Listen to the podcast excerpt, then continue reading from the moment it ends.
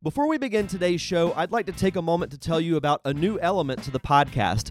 I'm now officially on Patreon. Have you ever thought to yourself, why didn't Derek ask that question? I know I certainly have. Then head over to patreon.com slash ddiamondpodcast, and you'll get the chance to ask the guest of my show a question. You'll also get early access to episodes and a chance to vote on show topics. I'd also like to give a shout out to our patrons, Josh Shinnework and Tim Spivey. Thank you guys so much for your contributions.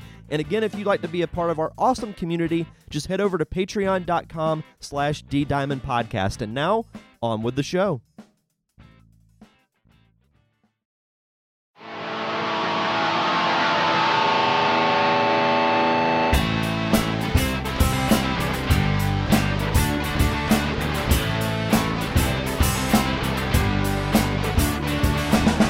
Welcome to the Derek Diamond Experience podcast, where every week I take a look inside the world of film and television with those who have lived it and experienced it. I am your host, Derek Diamond, and thankfully I am joined this week by not one, but two guests from the film Don't Look Back, actors Jacqueline Fleming and Jeremy Holm. How are you guys?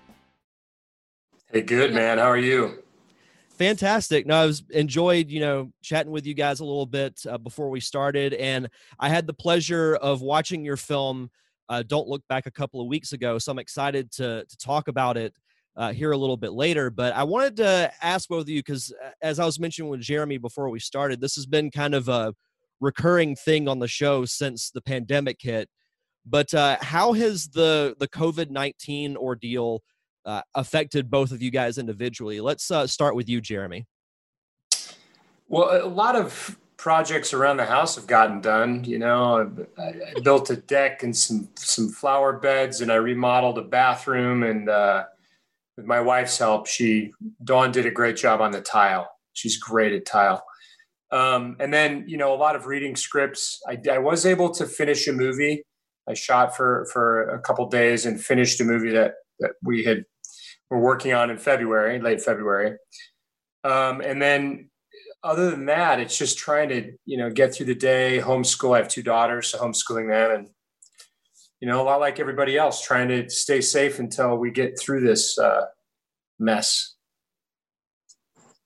What about you, Jacqueline?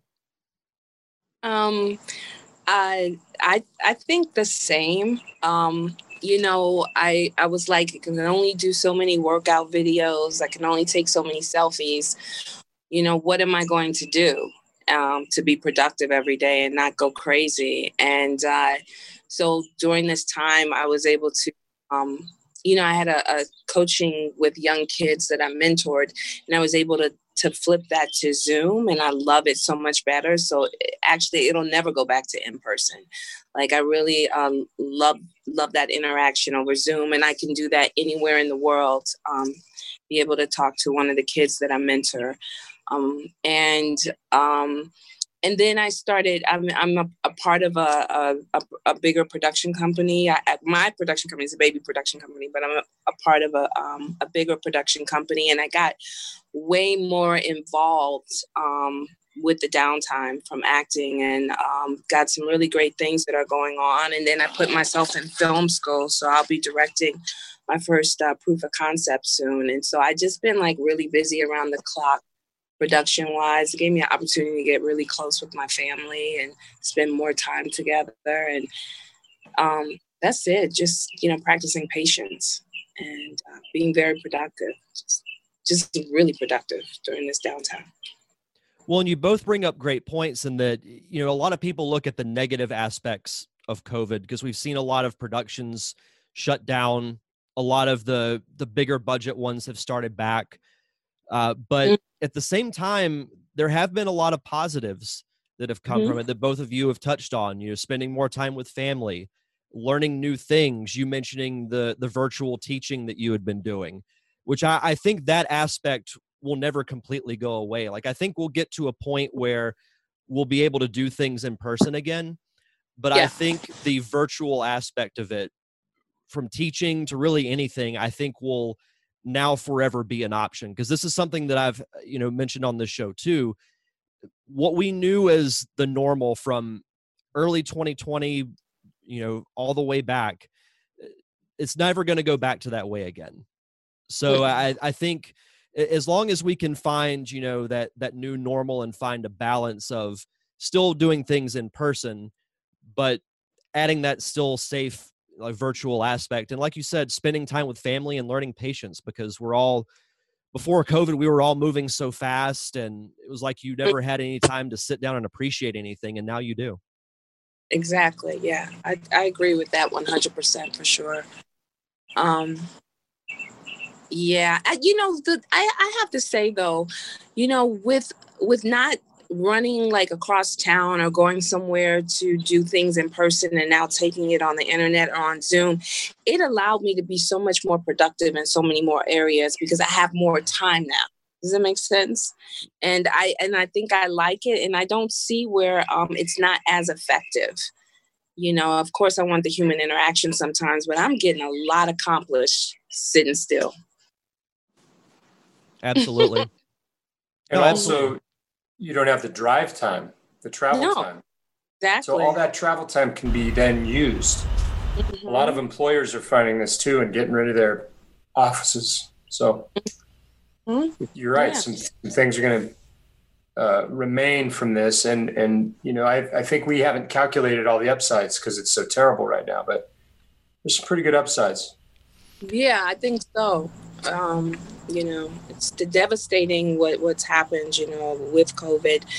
But um, we do talk about the negative a lot, um, but there have been some positive that have happened in spite of this horrible, horrible horrible um, tragedy that we're...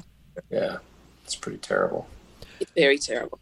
Well, and I think us as humans, we tend to focus more on the negative aspect of things. But uh, but like you said, there have been positives from this whole mm-hmm. thing, because we, we've talked about, you know, in, in previous conversations I've had, it seems to be, oh, well, because of COVID, I can't do this, you know, mm-hmm. indefinitely, or, you know, I had to stop doing this. I can't spend time with, you know, my family who live out of town. But again, the virtual aspect of it, you know, you can communicate with family that might live on the other side of the country still. You can still do things in a safe way, you know, in this new era. So there, there are, there are some positive aspects to it. And I, I think the slowing down and kind of reflecting have been definitely up there as far as my personal opinion goes. But um, kind of to go off on some more positive uh, topics, what was it that made both of you want to get into the world of acting? Uh, Jacqueline, we'll start with you. Mm, um, I don't. I don't even know if I, I had a, a thought about it. I just. I just know when I was a little girl, I must have been about three years old. I saw a commercial on T V, and I just wouldn't stop imitating what I saw, and I just gravitated to it. I was bit by it. It was, it, I just don't even know how it happened. It's just like I was born that way. Um, and I, I've, I've just, I've experienced all aspects of acting, whether it's theater or commercials, infomercials, film, television, you know, you name it. I've been immersed inside of it um, on, on all those levels. And I, I, it, it's just something I'm drawn to. It's part of me. Were you in theater before you started doing film? Oh, yeah. I was in theater since the age of like seven years old. And um, I never wanted to do film or television. Actually, I was a theater actress all the way into my thirties.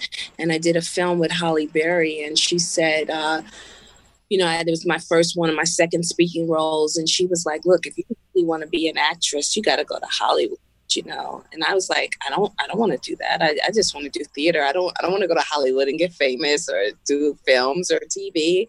And then she was like, I'm telling you, you gotta go to Hollywood. And she's the reason I moved to Hollywood. She just impressed me so much. I was like, let me go see what she's talking about. We were in Chicago, and I grew up in New York and Saint Louis and Chicago, and I was theater all day, all day long.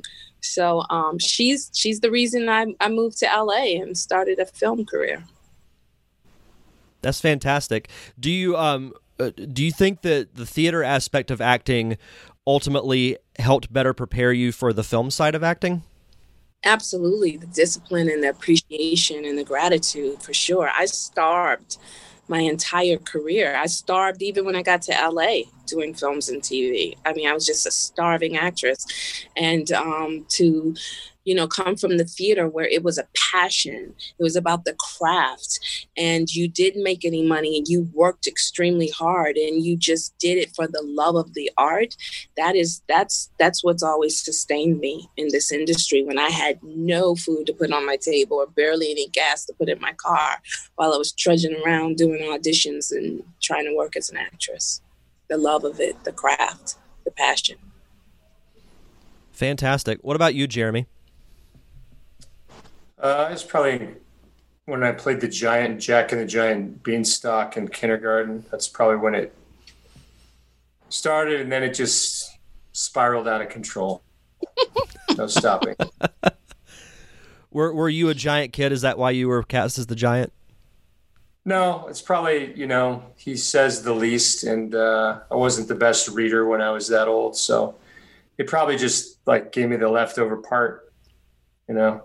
I had older brothers, so they knew I'd have some big shoes to wear, and I think it was really just a costuming thing that landed me that role, but I've been playing bad guys ever since, until this movie, in fact. Yeah, that, that's the interesting thing is that... Um... You know, you never know. Uh, you said you play villains for most of your career. Was it, how was it transitioning from, like you said, you played villains for most of your career, and then in this current role you had in Don't Look Back, how, how was that transition? Well, you know, when you're on the inside of a character, you, you don't really have a, you kind of have an unbiased um, self-relative view of them. So they don't, you know, they don't think of themselves as being bad. They they think of themselves as being necessary and uh, excellent, you know, doing their best, having their best day. So in that part of it, um, it, it's the same. It's the, I would say it's the how you spin the ball. You know, you might switch that up a little bit. Um, you might make slightly different vocal choices, but I'm not super aware of that part of the mechanism. It's more a subliminal thing for me, at least in that role it was. Um, and uh, I think that that cops, because I play, I play a homicide detective in the movie, I think whether they're a good character or a bad character, cops are cops. And there's a certain way cops are. And, and, um, and you can, I'm sure a lot of people out there are like, what is he talking about? That's not true. It's true. So would you be open to, now that you've played a protagonist character, would you be open to doing it more? Because there have been so many actors who have made a career out of, I don't want to say being typecast, but playing a villain for the majority of their career. Would you be open to do more protagonist roles, or are you more comfortable being the antagonist? I'm I'm more comfortable on set. That's so anything that gets me on set, I'll I'll be there and I'll love. Absolutely love. Um, you know, I think that it's easier to sell an actor if you know what they've done, and you know, that's why that those little eddies and fissures get built up into canyons.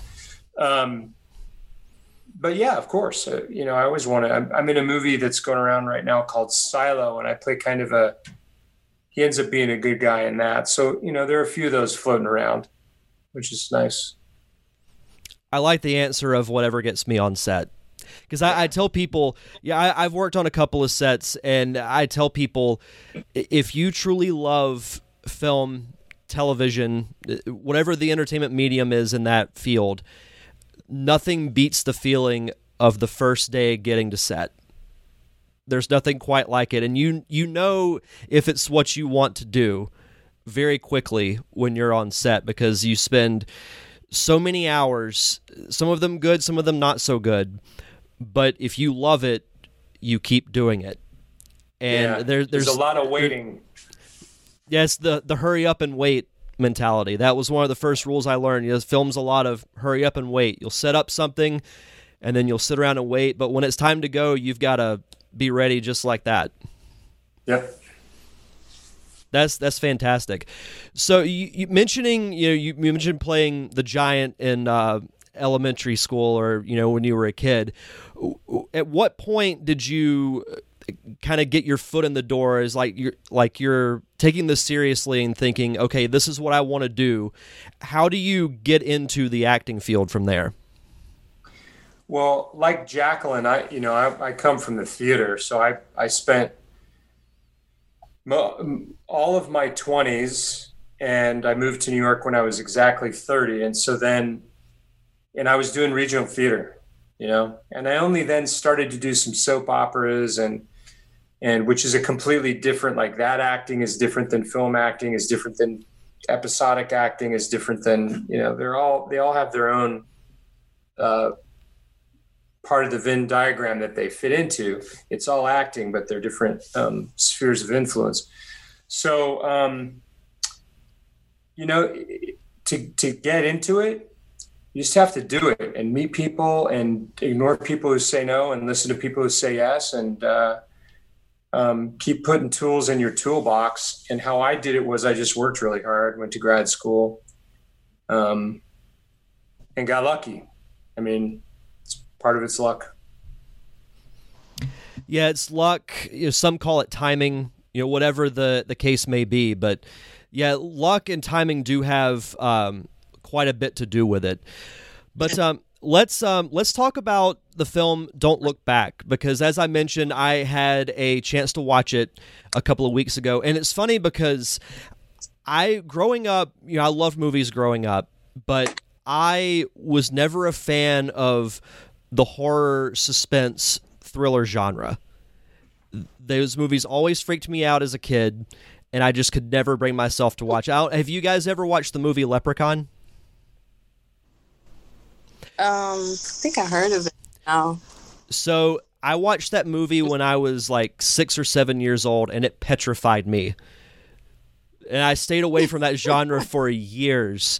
But now that I've gotten more into learning behind the scenes, you know, film information, mm-hmm. and starting appreciating more genres, I've actually grown quite appreciative of the horror, suspense, thriller genre. So I was actually really looking forward to to watching this. And then when I read that it was uh, directed by the creator of Final Destination, I was excited about that too. And you can, and I'm going to stay away from spoilers as far as my overall thoughts of the movie, but you can feel that immediately when when the story starts, and it keeps you guessing throughout the entire movie. And even when the twist happens, you don't really know how exactly it's going to end. And I, I personally thought the ending was really cool. So I that is great to hear. No, it was. I, I love movies that can keep you guessing, and yeah, you think you figured it out, but then something else happens, and you're like, oh, crap, I wasn't expecting that to happen. And then something else happens. You're thinking, okay, well, now the movie's over. And then something else happens at the very end. So I I, I really enjoyed watching it. Um, oh, it, it was nice. it, it was a lot of fun. I, I very much cool. enjoyed it. So, uh, Jacqueline, how, how were you, what drew you to want to be in this film, and how did you get involved with it? Um. Well, my agent called me and she was like, hey, I have an audition for you. And, you know, it's uh, from the creator of Final Destination. And I was like, oh, I like those movies, right? And so I read this, the sides. I only got a few pages and I was clueless. I had no idea how to craft this character. I was like, what is he talking about in this speech? And I can't I don't want to give anything away in the movie, but that that speech was what was going to land me the job. And I really had to just like try to put as many clues as I could. I begged for the script. My agent was like, no way, they're not giving out anything. And I was just like, please let my choices be right. And um, I think they were. But um, that I made for the character. But um, it, it just seems so interesting, just so interesting. And I don't want to give anything away in the movie, but that character I got to play, I had enough to read for the audition. I was like, okay, this is going to be fun and challenging. And this, I can't give anything away in the movie. I don't know what to say. It was just, I, it drew me in. I had, I had to be a part of it, so. I was hoping I nailed it. I guess I did. I got the part. Well, it's very much an ensemble type of cast because it's about a core group of people. And, and this isn't really giving anything away because, I mean, the plot's out there, but it's essentially about a group of people who witness a man literally being beaten to death, yeah. and they do and they do nothing about it. And right. one of them actually films the whole incident on their phone. And the crazy thing is that happened not beaten to death, but there was a fight at the mall in the town where I live uh, around the holidays last year, and someone mm. filmed it on their phone. And it was going on for like a good three to four minutes before someone finally stepped in and broke it up. Oh. So like I instantly thought of that moment when I read the plot of the story. I was like, I'm I'm going to be very intrigued by this. But uh, Jeremy, how how are what drew you to want to be in this film, and how did you get involved with it? Um, my manager was at South by Southwest, and bumped into a gentleman named Andrew Vandenhouten, who's one of the producers of the movie. And we had just done The Ranger um, and the Block Island Sound together. And um, he, they had this role, and, and Jeffrey was, you know, working on casting it, and uh, and it worked out from there. And I'm I'm so glad I did it. I uh, when I was getting ready to do The Ranger, um, I watched a hundred horror movies because I didn't know much about them. And so I watched a hundred of them with my wife, um, which it was a lot of fun, weird dreams. And uh, of course I watched all the Final Destination movies. So I was stoked, just stoked. Well, and those movies kind of reinvented and added like a clever layer to that genre. You know, you, you think of the plot and it's actually very simple, but the way they pull it off is really intricate and complex. And I, I love the little, you know, moments that happen throughout those movies. And what's, like I said, on the surface, a very simple concept, but it because of the characters, it adds much more layer to the overall story. And that's something that I think, you know, all of you guys did, because that was honestly what stood out to me is how the characters played off of each other, which I think was very important for what the story was, because you have this ensemble group that's all from different backgrounds, completely different people, but they're brought together by this huge tragedy, and then we'll we'll just say things unravel from there. Dude, that, yeah, they do. I, this... I, this isn't a spoiler, but I, I'll say this. I, you guys will get this because you were in the movie, but I loved the use of The Crow, because mm-hmm. The Crow was one of my favorite movies, uh, especially now that I've gotten older and grown, like have a different perspective on film. I love the movie The Crow. So anytime a movie incorporates something like that, it is awesome. Like, I, I geeked out a little bit over it, so I I, I very much enjoyed the movie. I, I really liked it. Thank you. Good. Coco will be pleased, and Jeffrey will be pleased, and Andrew and everybody. Great cast. They all worked really hard, so they'll be pleased to hear that. So yeah, so, so good. The reviews, like, from people like yourself who've, who've screened it. For sure. So uh, I do want to ask each of you, because uh, I love getting like little uh, behind the scenes intel, but is there like a specific story, whether it's funny, a cool moment that happened on set that might have stood out to you that you'd like to share? I'll share one. So I got, I got, we, we filmed in uh, Baton Rouge, and I got there, and, um, they picked me up from the airport, and they brought me straight to Andrew, who's one of the producers, at a restaurant. And he just started ordering food. And I had to go, like, do a costume fitting, and I had a scene the next day, and I had, you know, and he's ordering, like, buckets of beer and plates of oysters. And I'm like, what are you doing? Like, we couldn't, we, we couldn't eat it all. It was crazy. I'm like, what are you doing? And uh, it was just, I, I've never seen a producer do that. It was crazy. Welcome to New Orleans. Yeah, a, I guess that's what it is. It is. That Dude, is a new great. thing. Generation New Orleans, and that's how you bring it in. Well, in New Orleans. Oh. Yeah, but Andrew's from the upper upper west side of Manhattan. How does he know about but that? I guess he soaked it in. Napoleons. I mean, he, he just immersed himself in the culture. He did. He fit in really well. Yeah, Very he's a chameleon. Yeah, definitely. And that's how they do there. Um, you know, I, I think for myself, the entire cast was just, it was, you know, you're working on this very dramatic, intense horror film, and the entire cast was just so light, almost like comedic. So like Coco, the star of the film, she would always do these little, these little like, you know, like, faces and, you know, voices. And then Amanda, who's also in the film, she would just be like, you like my baby hair on fleek? Like, you know, she had jokes. And Han, he threw a fake cockroach on me one day. Like, the whole cast was just, even Andrew, Wozie, just, just everybody was just light and fun. And Will Stout and Skylar Hart, they were just they were just cool and lighthearted. Like, everybody was joking yeah. and laughing. Fakes. It was just a great cast, a great, great crew. It was wonderful. It was a lot of fun. we went to Mardi we went Mardi Gras dancing one night down on Burbank. We had like all our I missed out on that one. I, yeah, it was just it was just a great crew. they, they don't. They don't invite the cops with you. They they leave those guys back. I was trying to. I was trying to hang myself.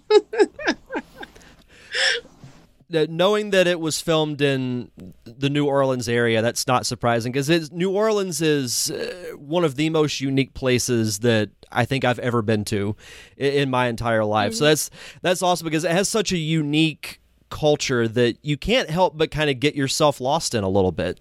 You know, like you mentioning the the producer who bought all the beer and the oysters, that's a New Orleans thing. So he, he had his priorities in the right order. Yeah.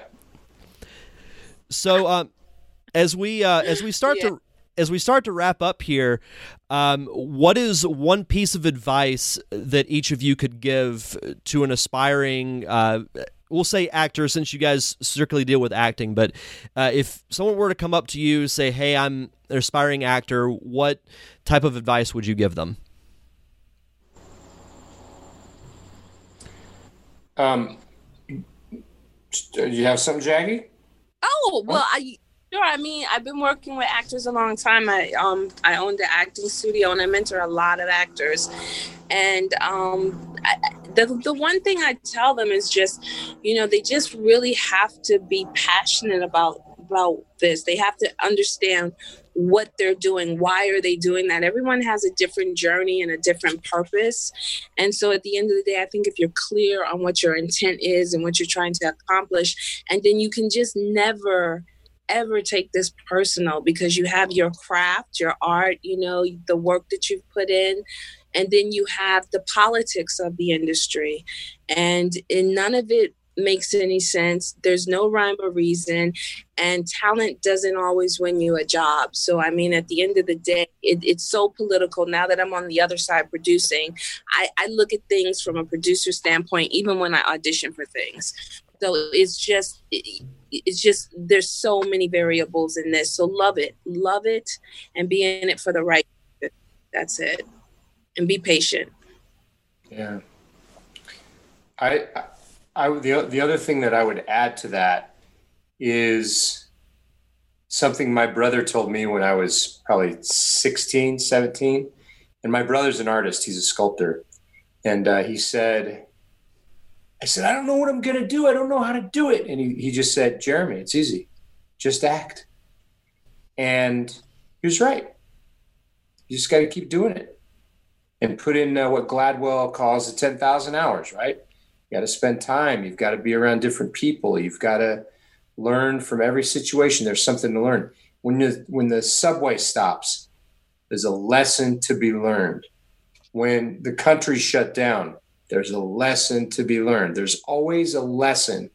And even if you're in a bad situation, if you don't get the part you wanted, seeing the lesson in it is the one way you can continue to get the most juice out of life. Not enough metaphors? No, I love it. I'm a big metaphor fan, so no, that's perfect. No, it, it's it reminds me of uh, a saying I heard a while back, that you mentioning how to keep doing things, that repetition is the mother of learning. So you just you keep doing it. And like you said, good or bad, there's a lesson to be learned in everything. If things work out, great. If they don't, well, you just take what you can from it and you move on to the next thing. Yeah. Yeah. Grateful and be, be humble and be kind to everybody. I'm telling you, because if you get out there and say you snob the person on set who's doing catering, maybe next year they're the producer. I mean, you should be kind to people anyway. But really, this business is insane. Just be humble and kind and nice and grateful. That's it. And you'll go a long way in, you know, in absolutely. And finally, is there any website or social media that you'd like to plug so the listeners can follow you? Go ahead, Jackie. Um, well, if you want to follow me on Instagram, um, on Instagram, it's my name. I am Jacqueline Fleming, and Jacqueline is J A Q, no C, J A Q U E L I N E, and my last name Fleming. So I am Jacqueline Fleming, and it's the same thing on Facebook and Twitter. I can't, I'm going to go follow you, Jackie. Actually, I already do. I'm following everything, Jeremy. um, I'm going to post that one picture. Oh, I'm about to post it too. um. Uh, Jeremy S. Holm at, at uh, Instagram, and uh, Holm Jeremy on Facebook. And, uh, you know, I, I actually think get get off your phone, you know, li- walk around a park, listen to this podcast, walk around a park with your mask on, smell it, smell the air, smell the tree, look what a, look at the fall leaves. Like, do some of that. It'll be good for you. And then pre-order uh, Don't Look Back on iTunes. Friday. A week from for October, I don't know when you're going to air this, but October sixteenth. thirteenth. I think it goes to iTunes. You can pre-order it as early as October thirteenth or the fifteenth. Pre-order. One of those two days. And then iTunes. The sixteenth, we're at the drive-thrus across the United States. Don't look Ooh, back. Drive-thru. But I don't know. Look back. Look forward into the screen. We're waiting for them to, to let us know, give us the list, but we're Whatever it is, we're going to be there. We're going to be there. We're going to be there. That's right. There with the fans. Watching Don't Look Back in a drive-thru would be awesome. It's, I can't and, wait. And I, so scary. I oh, for sure. T- if it's in Vegas, bye-bye. I will be in Vegas. Like, if it's in New Orleans, wouldn't that be cool if it was in New Orleans? That's a great oh idea. They, I mean, they should do that. New York, I'm coming. It doesn't matter where it is. Chicago, I don't care. I'm going. Oh, well, I'll see you in New- I hope it's in New York. I'll see you in New York. Yeah, that would be so cool. Yeah. Absolutely. Yeah, be sure to check out Don't Look Back, which drops October sixteenth. This will actually air October fifteenth. So as soon as you listen to this podcast, go pre-order it and watch it because it's a good movie. Guys, thank yes. you. Thank, Tag us. Thank you so much for taking the time to do this podcast. It was great. Thank you. You're welcome, and thank you, man. We appreciate it. Absolutely. Thank you, Jack Redick, for writing such a great movie and directing it. Thank you. We love thank you. Thank you, Papi. And if you want to follow the podcast on social media, I'm on Facebook, Twitter, and Instagram at D Diamond Podcast. You can subscribe to the show on Apple Podcast, Spotify, anywhere you can get your podcast for free. Also, thank you to my close friends, the Unicorn Wranglers, for providing the theme music for the podcast. You can check out all their music on Apple Music, Google Play, and Spotify. That's going to do it for this week's show, so enjoy the rest of your week. Have a safe and fun weekend. Thank you for tuning in to another awesome episode of The Derek Diamond Experience. I'm your host, Derek Diamond, and we'll see you guys back here next Thursday.